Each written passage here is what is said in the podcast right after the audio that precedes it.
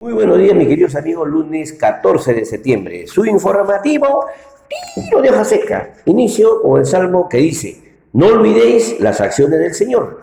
Queridos amigos, vamos a hacer comentarios en la economía, medidas en la política, hechos relevantes y un pequeño comentario de la crisis económica, de la, perdón, de la crisis política desatadas el fin de semana. No sin antes darles el dato de los reportes de contagios que suman 729.619 y 30.710 muertes, un incremento desde el día 11 a la fecha de 366 fallecidos. En Estados Unidos el gobierno, a través de su Departamento de Seguridad, propuso una expansión de la recopilación del material genético y otro tipo de información biométrica de inmigrantes, lo cual ayudaría a corroborar relaciones familiares, verificar identidades y confirmar antecedentes penales. En el Perú, una pequeña política bien, bien certera es que el Pleno del Congreso se aprobó el proyecto de ley de reforma constitucional que impide la postulación de aquellos sentenciados en primera instancia por delito doloso a cargos de elección popular. el Ministerio de Economía y Finanza oficializó la norma internacional de información financiera para pequeñas y medianas empresas. Esta normativa contable va, va a requerir que se publiquen los estados financieros de estas empresas y rindan cuenta la supervivencia de banques seguros y el mercado de valores. En el ámbito internacional, un hecho relevante es que China ha aprobado la fase 1 de un ensayo clínico en humanos de una vacuna contra el COVID-19 en aerosol infranasal. En el Perú, el Ministerio, perdón, el Ministerio de, el Instituto Nacional de Estadística e Informática de acuerdo a su encuesta realizada, informa que 75.5% de las empresas formales en Lima Metropolitana ya habrían retomado sus operaciones en agosto. El Ministerio de Trabajo y Promoción de Empleo reporta que en agosto se habrían generado 260 mil nuevos ingresos laborales en el sector formal privado proveniente de empresas vinculadas al sector agricultura y actividades atractivas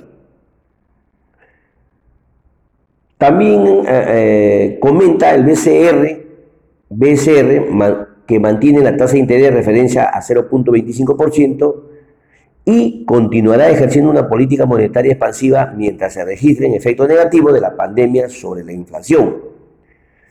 En el ámbito local, el alcalde de Lima, Jorge Muñoz, juntó a los operadores de los servicios complementarios del metropolitano, acordaron restablecer gradualmente las operaciones de las unidades alimentadoras para el 21 rutas, luego que la Municipalidad de Lima recibiera un préstamo por 60 millones del Banco Continental que ayudará a sostener las operaciones diarias de dichas unidades de transporte.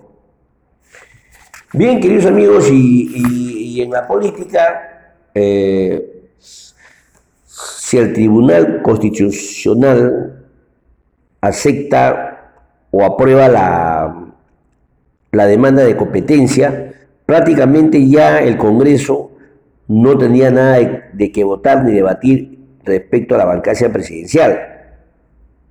O otro escenario sería que Vizcarra salga airoso en el Congreso por las últimas pronunciaciones de los representantes de las bancadas, donde están en contra de la vacancia. ¿no?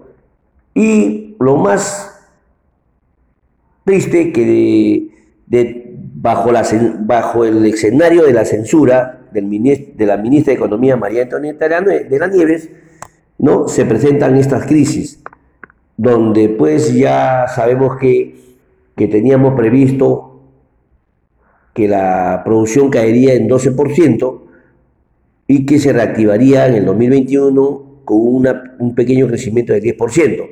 Pero en este escenario prácticamente va a ser un poco difícil que lleguemos a esa cifra, por todos los choques en el ámbito de la política, ¿no?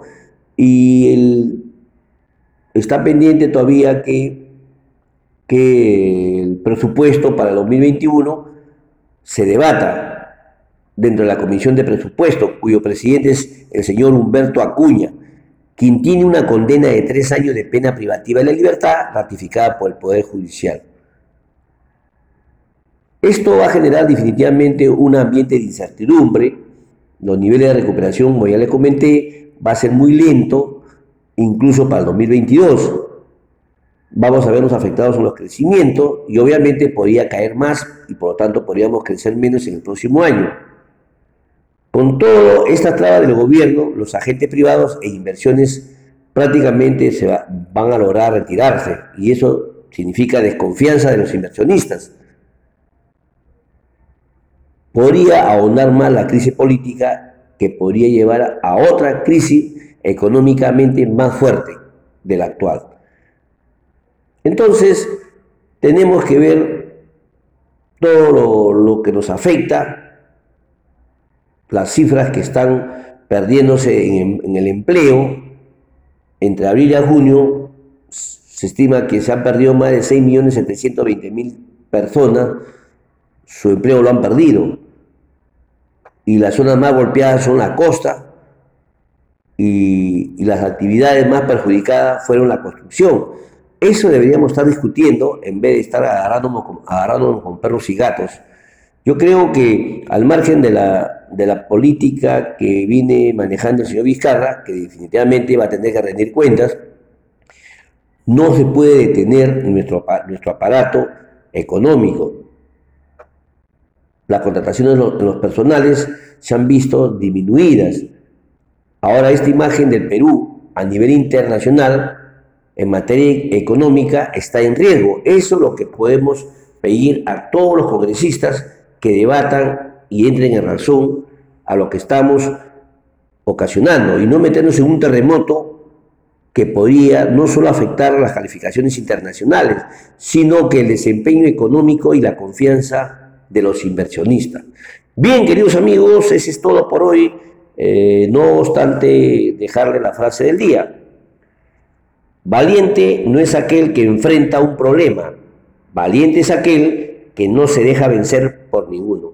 Bien, queridos amigos, guardar siempre el distanciamiento, usar correctamente la mascarilla, protectores facial cuando usemos el transporte público, lavarse las manos correctamente, usar el alcohol, evitar las posibles visitas y salidas a la calle, comer fruta, carne blanca, ejercicios moderados y sobre todo, mis queridos amigos, amarnos los unos a los otros. Hasta mañana, Dios mediante. Muchas gracias.